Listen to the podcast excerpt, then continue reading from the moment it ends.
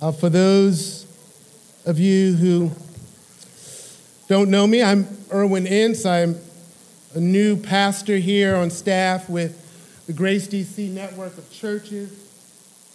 Started in January. I've served for the past uh, 11 years as a pastor of uh, City of Hope Presbyterian Church in Columbia, Maryland, a church we planted back in 2007. And 7. And I'm just overjoyed to be in this new phase of ministry and serving here at Grace DC. And this morning, I get the privilege of continuing our sermon series that uh, that's Pastor Russ has been leading you all in here, or I should say, leading us in, because I've been sitting in the pew uh, listening on the kingdom of God. It is a subject without question that was most on the mind of our Lord Jesus Christ. It is incredible how much in the Gospels you find Jesus talking about the kingdom of God.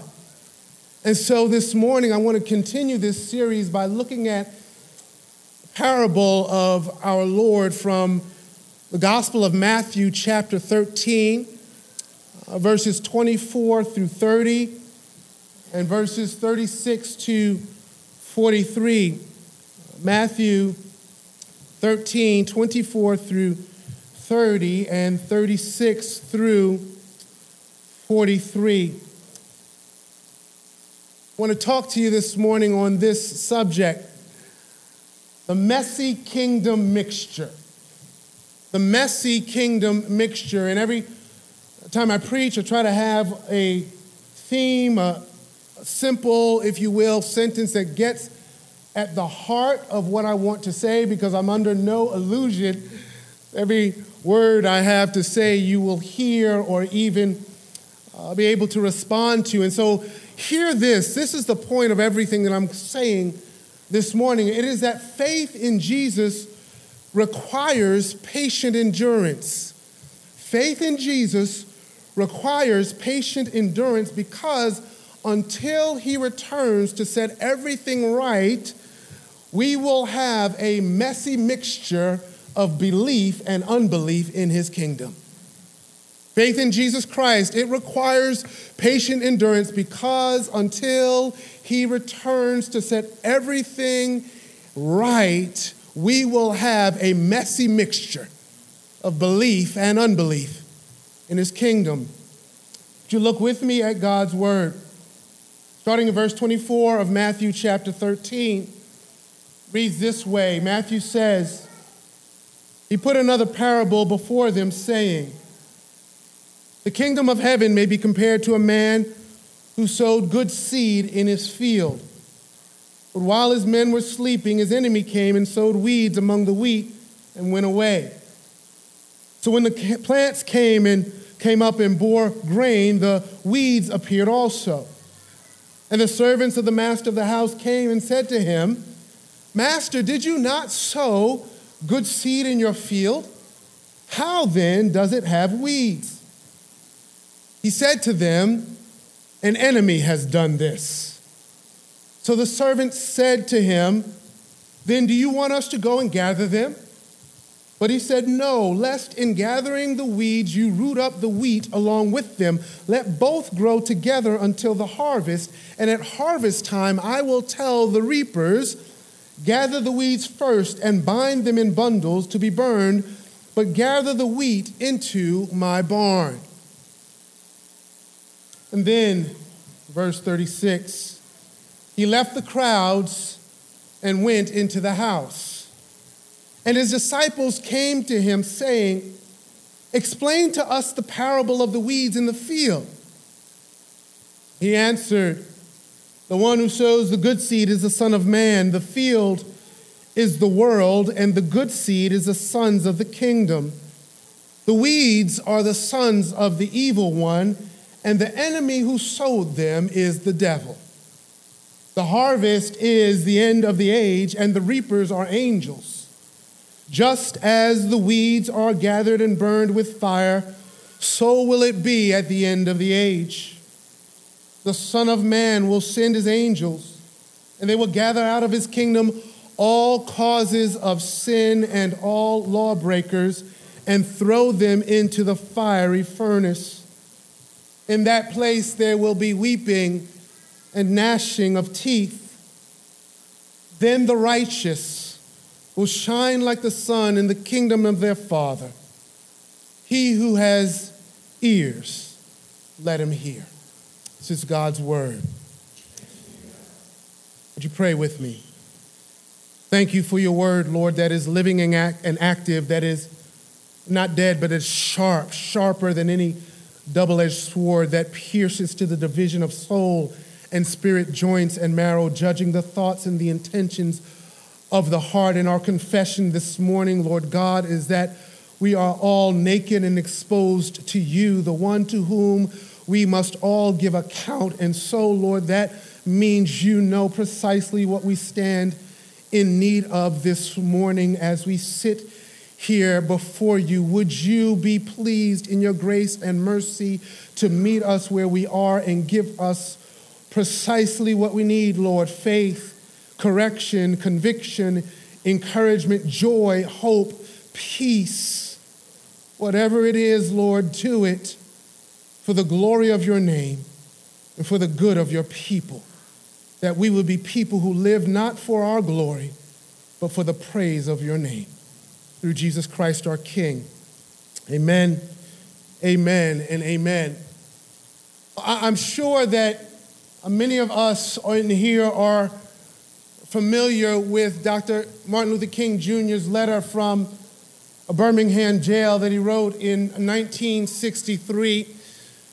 I was familiar with that letter, probably one of the most significant documents coming out of the civil rights movement. I was familiar with it for most of my life, but it wasn't really until I became an adult that I paid any attention to the fact that this letter that he wrote from that jail in Birmingham, Alabama, was actually a response to a letter that had been written to him by this coalition of Alabama clergymen on April 12, 1963. Their letter to him was a joint statement expressing their concern over a series of demonstrations by their Negro citizens, which were directed by quote unquote outsiders. They wanted strongly to urge their own Negro citizens to withdraw from supporting these demonstrations and to, quote, unite locally in working for peacefully for a better Birmingham. In their statement, they wrote, they said, We recognize the natural impatience of people who feel that their hopes are slow in being realized. But we are convinced that these demonstrations are unwise and untimely. And in reply to their concern over the untimeliness of, their demonst- of the demonstrations, Dr. King said, Frankly, I have yet to engage in a direct action campaign that was, quote, well timed in the view of those who have not suffered unduly from the disease of segregation. For years now, I have heard the word wait. It rings in the ear of every Negro with piercing familiarity. This wait has almost always been never. We must come to see with one of our distinguished jurists that justice too long delayed is justice denied. When you are harried by day and haunted by night by the fact that you are a Negro living constantly at tiptoe stance, never quite knowing what to expect next, and are plagued with inner fears and outer resentments when you are forever fighting a degenerating sense of nobodiness, then you will understand why we find it difficult to wait.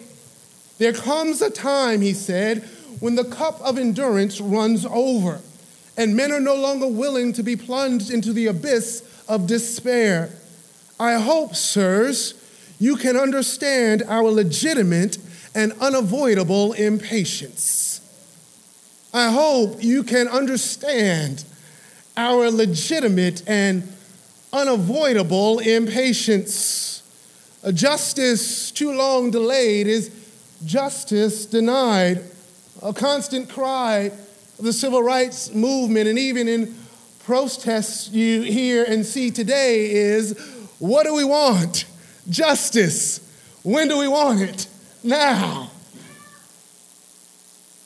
Bearing under the weight of an intolerable situation for too long seems impossible. There comes a time when the cup of endurance seems to run over.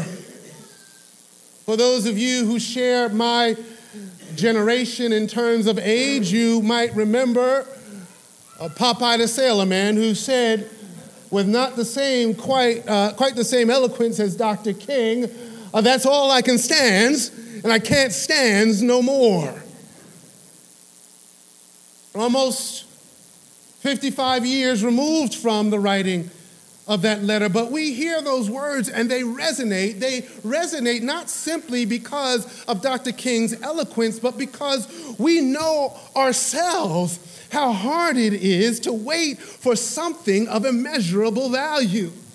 And I'm not really talking about material things, right? Because you can't put a price on justice. In many respects, you cannot put a price on physical health. You cannot put a price on peace of mind. And when those things are lacking, it is hard to exhibit the, that fruit of the Spirit called patience.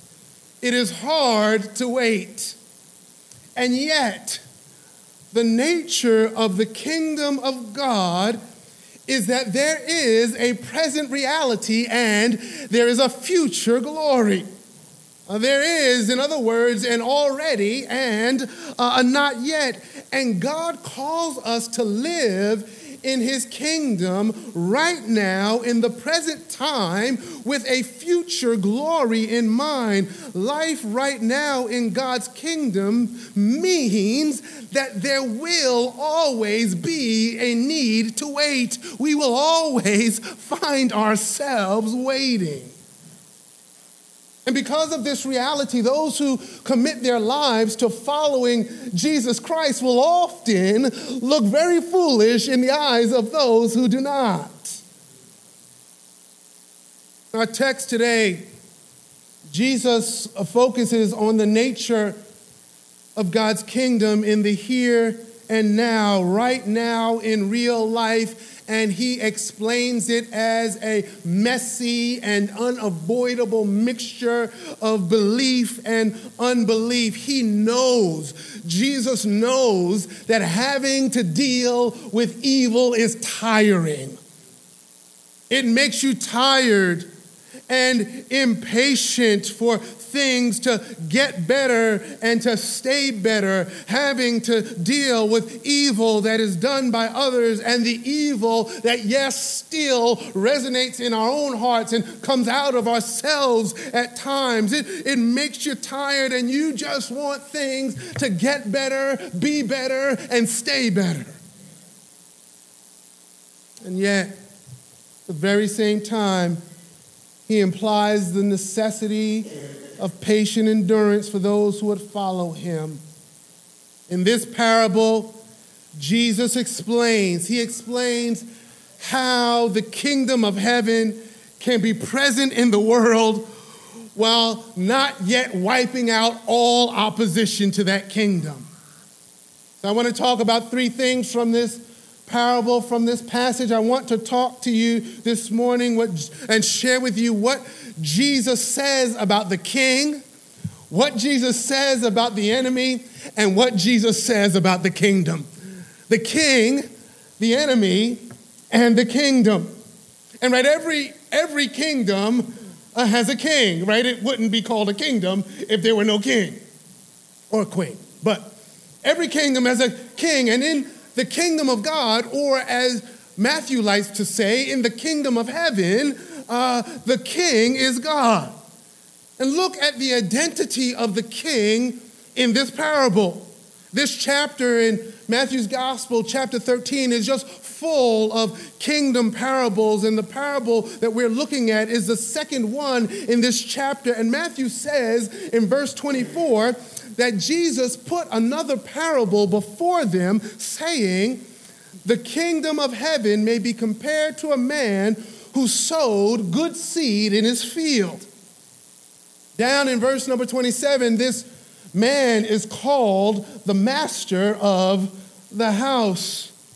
And then when Jesus and his disciples, they go away from the crowds and they go into the house when they're in private and uh, uh, the disciples say to Jesus in verse 36, explain to us the parable of the weeds of the field. The first thing that Jesus does in his explanation is identify who the master is.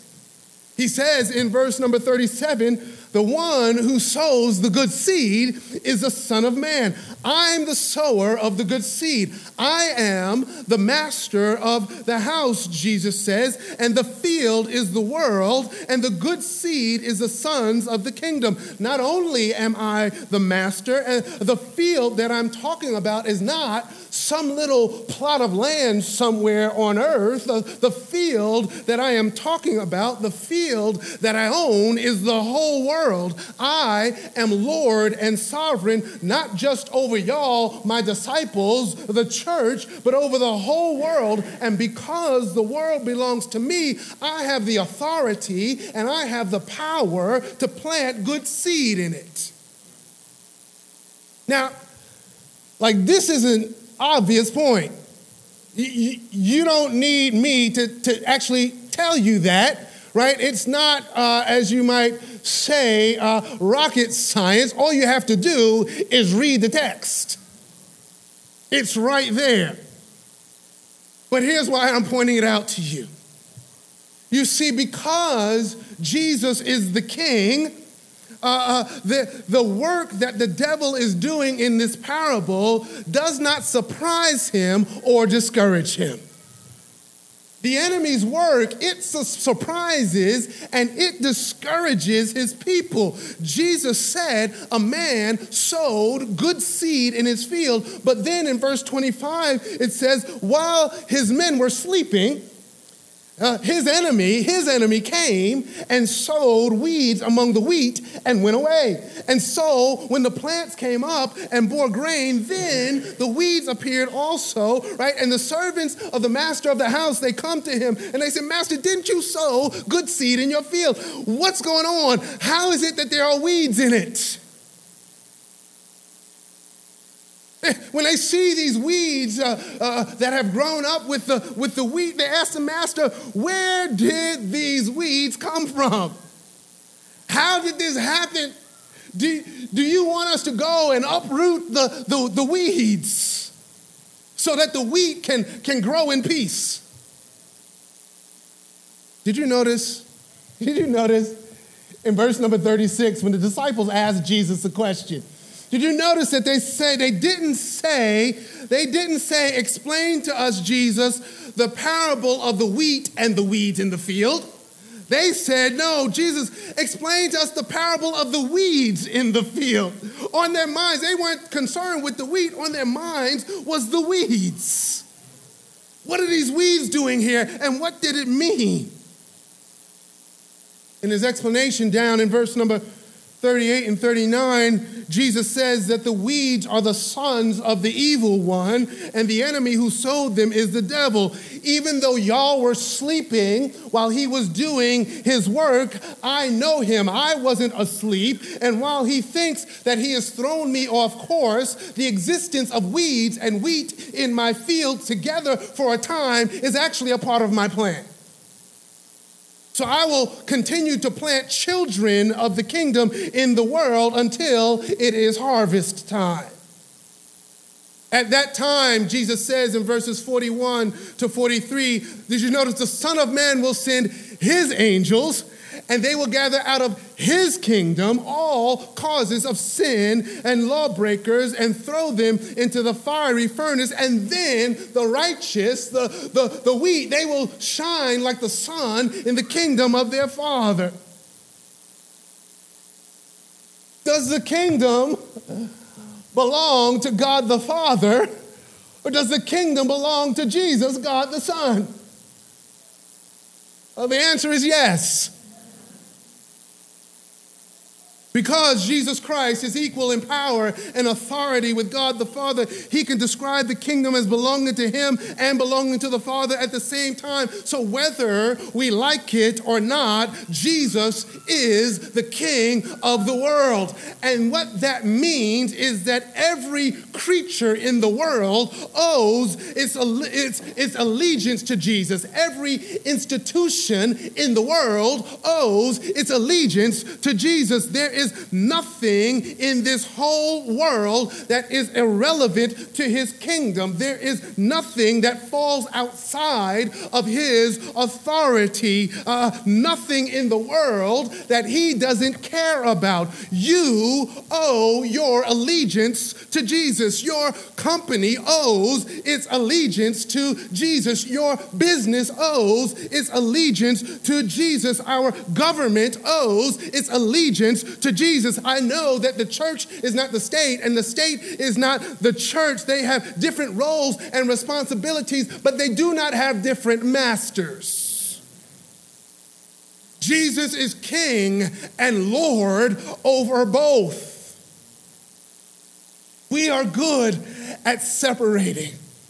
We're good at at separating our religious life from work life, from community life, from social life, from family life, from recreational life. We try to make the realm of, of, of religion and, and faith only private and personal. However, Jesus does not give us the option of sitting on that fence.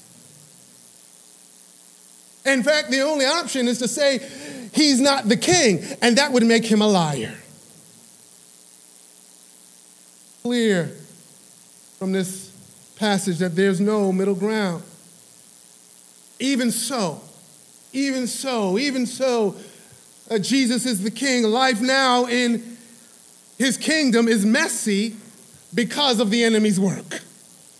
As I said, the enemy's work doesn't surprise Jesus in this parable in the least, but it does surprise his people and I know, right? I know that not everybody will believe this truth. There was actually a time in my life that I didn't really believe it, uh, uh, believe it, but but the enemy is real.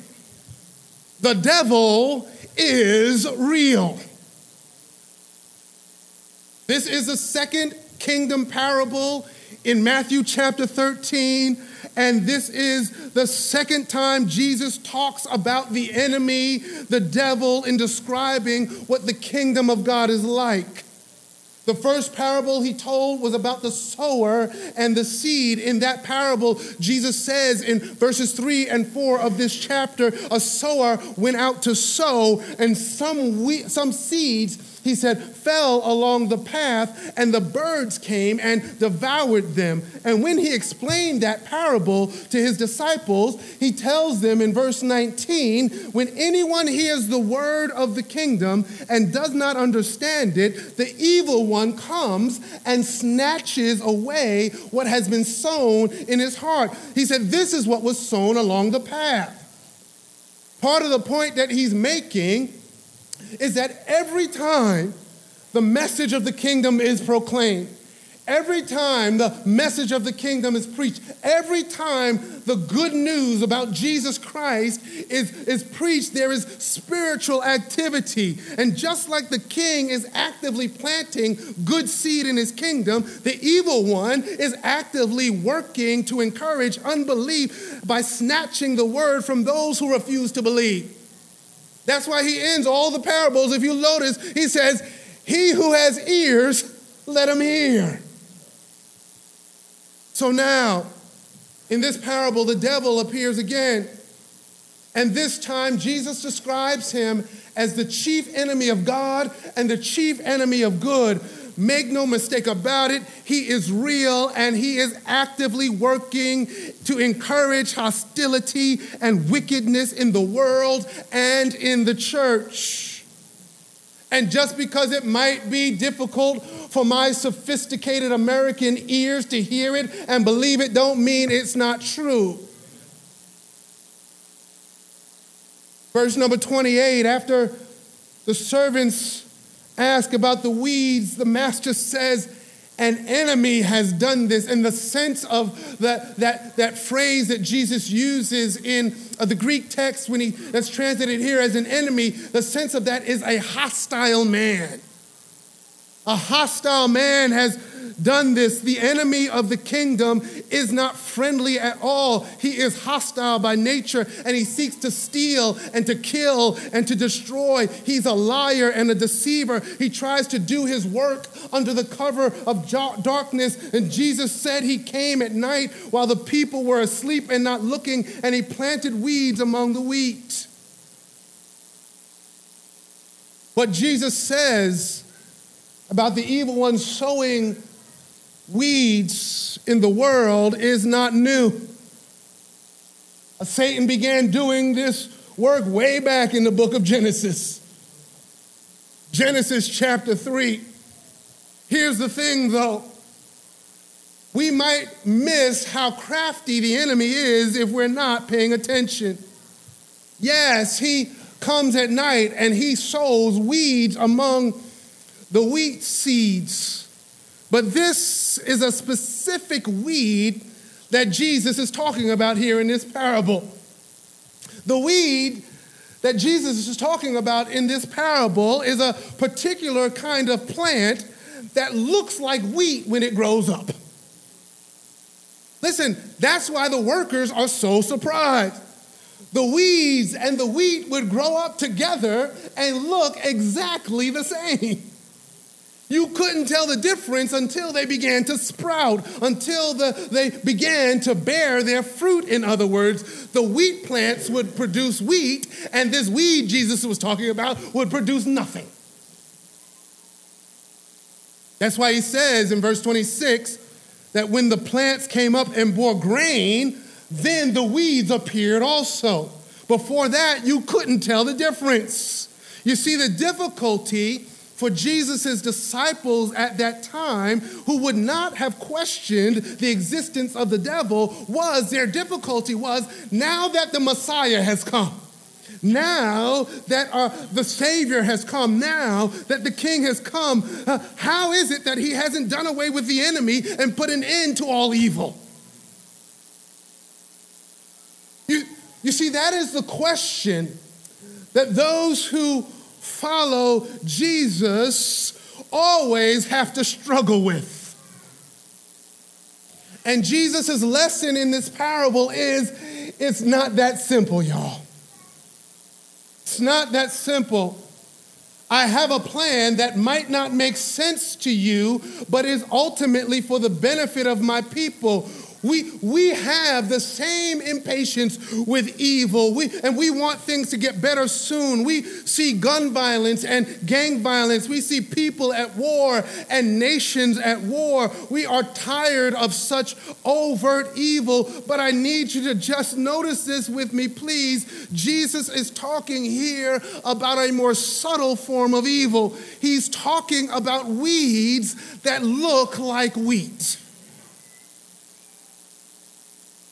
There are times in the Bible and even with Jesus that he speaks particularly about overt evil that his people have to deal with. He does so even earlier in Matthew chapter 5 in the Sermon on the Mount when he says to his disciples, Blessed are you when others revile you and persecute you and say all kinds of, uh, of evil against you falsely on my account. You're going to be reviled and persecuted. That's going to be overt, he says.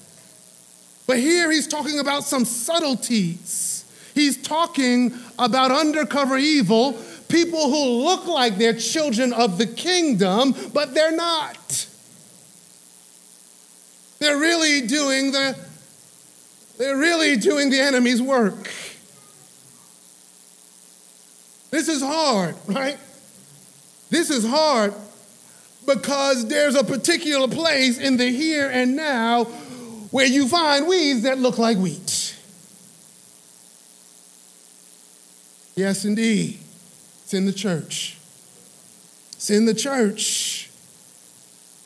When they ask him in verse 28 whether he wants them to go and gather, gather the, the, the, the weeds. He says to them, No, no, lest in gathering the weeds you uproot the wheat also along with them. What would happen is the roots of the wheat and the roots of the weeds would intertwine in the earth together. And so you couldn't pull out the weeds without pulling out the, the weed as well. There couldn't be a separation until harvest time. There would be a harvest time, but life in God's kingdom right now is messy, not just because of all the overt mess, but because He's allowing weeds that look like wheat to remain.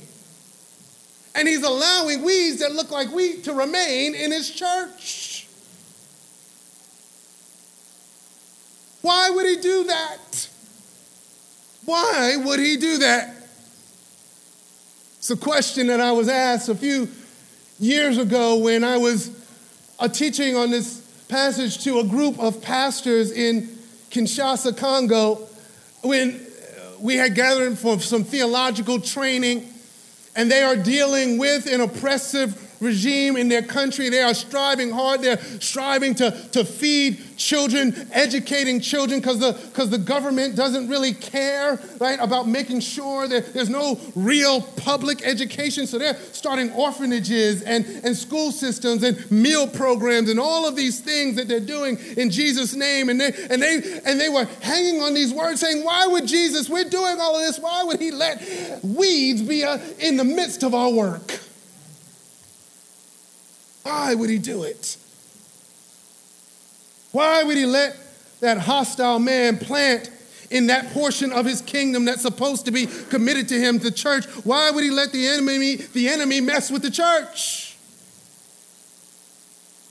Well, we talked about the king and we talked about the enemy. Let's look at the kingdom. Yes, the kingdom that Jesus describes is not just the church, it's the entire world, and He's the king. What's more, He's the eternal king. He's on the throne right now, He's reigning right now. But what had escaped the disciples what was the already and not yet aspect of the kingdom of God, the right now versus future glory aspect of the kingdom. What had escaped the disciples was the need to wait the need to wait, the need to wait, the need to live right now, pursuing righteousness and justice and faithfulness and, and holiness, pursuing reconciliation and peace with patient endurance. They, miss, they missed it because they misunderstood the nature of life in God's kingdom. You're familiar with this Gospel of Matthew and the other Gospels, indeed, do you remember when the devil tempted Jesus in the wilderness? You remember after his baptism, back in Matthew chapter 4, Matthew tells us about the last temptation. Says Satan took Jesus to a very high mountain and showed him all the kingdoms of the world and their glory. And the devil said to Jesus, All these I will give you if you bow down and worship me. Well, what was the offer he was making? He was saying, Jesus, come on, get the glory now without any struggle. Get all the kingdom glory now without wrestling with and overcoming evil. But of course, Jesus would not take possession of what was rightly his without going through trial, without going through suffering, without going through death and resurrection. And so, thus, Guess what? His people, the sons, the children of the kingdom, don't get to that future glory without the same resistance of evil by the power that he supplies.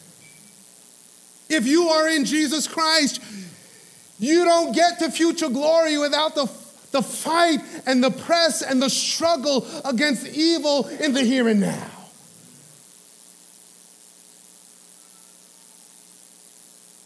The harvest, Jesus says in verse 39, is the end of the age. But what are G, what is the last words that, that Matthew records in his gospel and chapter 28 coming out of Jesus' mouth? If you turn to chapter 28, he, you read it's Jesus saying to his disciples after his resurrection, I am with you always to the end of the age.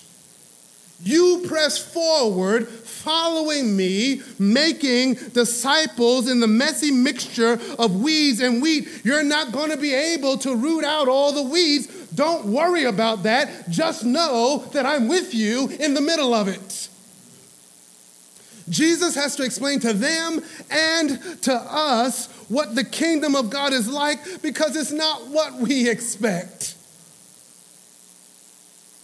The disciples impatiently wondered, How is it possible for the kingdom to have come without at the same time making a permanent separation between the wicked and the good. And Jesus says that time of separation will come. I will indeed remove every cause of sin and lawlessness from my kingdom. So those who reject me should not somehow think that they're off the hook. Harvest time is coming, and justice will be applied to those who reject me, and that justice is nothing short of eternal punishment, the fiery furnace where there will be weeping and gnashing of teeth. And for those who have rejected self righteousness for my righteousness, will at that time so reflect the glory of God that they will shine like the sun.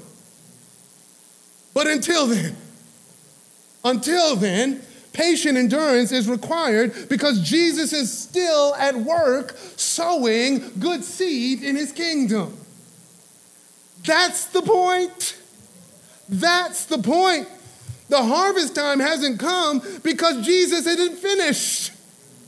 It hasn't come because he's not finished. He's busy planting good seed in his kingdom. He's busy planting the gospel into the hearts of men and women, boys and girls all over the world and bringing them into the kingdom to the glory of God. And harvest time will not come until he is finished bringing every son and daughter that he has chosen into his kingdom. So, what does that mean for us? What does that mean? What does that mean for us today? Let me leave you just with two implications. I'll wrap this up. Two implications for us today. The weeds and the wheat are growing together and they look alike. They couldn't tell the difference until they saw the fruit. Listen, it's not popular, but the Bible always calls us to self-examination. This is the sober warning part of, of the text. This is, if you were here when Pastor Russ preached last week, this is the count the cost part of the text. The king because he is God, knows the hearts of all people and knows all those who belong to him. And every person has the responsibility to examine themselves as to whether they are in the faith. When the Apostle Paul, when he talks to the Corinthians about the Lord's Supper in 1 Corinthians 11 28, he says to them, Listen, let a person examine himself then, and, and so eat of the bread and drink of the cup. In 2 Corinthians 13 and 5, he says, to the Corinthians, examine yourselves to see whether you are in the faith. Test yourselves, or do you not realize this about yourselves that Jesus Christ is in you, unless indeed you fail to meet the test? This, now, let's be clear this examination is not some checklist of rules that I follow. This is an examination of my trusting in Jesus Christ. It's a, it is a, an examination of my sense, of my own heart of trusting in the Lord Jesus Christ for my salvation uh, uh, and the change that He brings because of that, that trust. Do I find faith? Do I find confession and repentance? Do I find a, a, a sense of love for God and, and love for, for neighbor? And the point of the self examination is actually the assurance of your faith. Here's the second implication. It's posed by one of the commentators I read. William Hendriksen says this about this passage. He says, Let him take to heart the meaning of the parable not only by being attentive, patient, hopeful, and trusting, but by also examining himself, and this to ask not only, Am I represented by the wheat or by the tares, but also, Have I in my impatience forgotten to let both grow together until the harvest? Or am I willing to await patiently the decision of the Son of Man at harvest time? As people and organizations and governments and groups, etc., cetera, et cetera, blatantly disregard or operate in direct opposition to the Word of God, Christians get angry and frustrated, and rightly so. I ought not to be satisfied to just accept uh, first my own sin or even the sin that's around me. There's a problem if I take a oh well attitude to, towards the craziness of this world. It's not okay to reject Christ, it's not okay to disregard the law of God. But if this already not yet nature of the kingdom teaches us anything, it is the reality of enduring faithfully in a world that will not acknowledge that the kingdom has come in Jesus Christ. Not only that, but as we serve the Lord wherever we are, when the actions of others offend us, or when we find ourselves suffering for the faith because the weed and the weeds are still mixed together, we learn from this text listen, that there's only one true enemy, and it's not the people who offend you. There's only one true enemy, and it's not those who offend us or cause us to suffer. What this means is that the patient endurance that we're called to is expressed, at least in part, by our patience toward and our forgiveness of others. You see, you see, the children of the king, the children of the kingdom are not the reapers. If you are a follower of Jesus, you ain't gonna be doing no weeding. You're not pulling up any weeds. Jesus says that's the angel's job. It's not my job. It's not your job to do the, the weeding. The children of the kingdom are called to live by faith in the king and trust that the weeding will be done at harvest time. They're, not called what? The children of the king and the kingdom are not called to, to kill the enemy or his seed. Listen, here's what understanding this messy kingdom mixture can do. Knowing that there is a future glory when the children of the kingdom will shine forth like the sun. They will so reflect the radiance of their God that they will shine like the sun, knowing that the person who might cause offense or even suffering is not my ultimate enemy, knowing that from a kingdom perspective, justice delayed is never really justice denied because the reason for the delay is that the king is still sowing good seed in his field knowing that this knowing that the Lord uses these truths what it does is it gives us the great grace and patience we need to serve others to love others to love even those who might stand against us while we wait for this glory to come.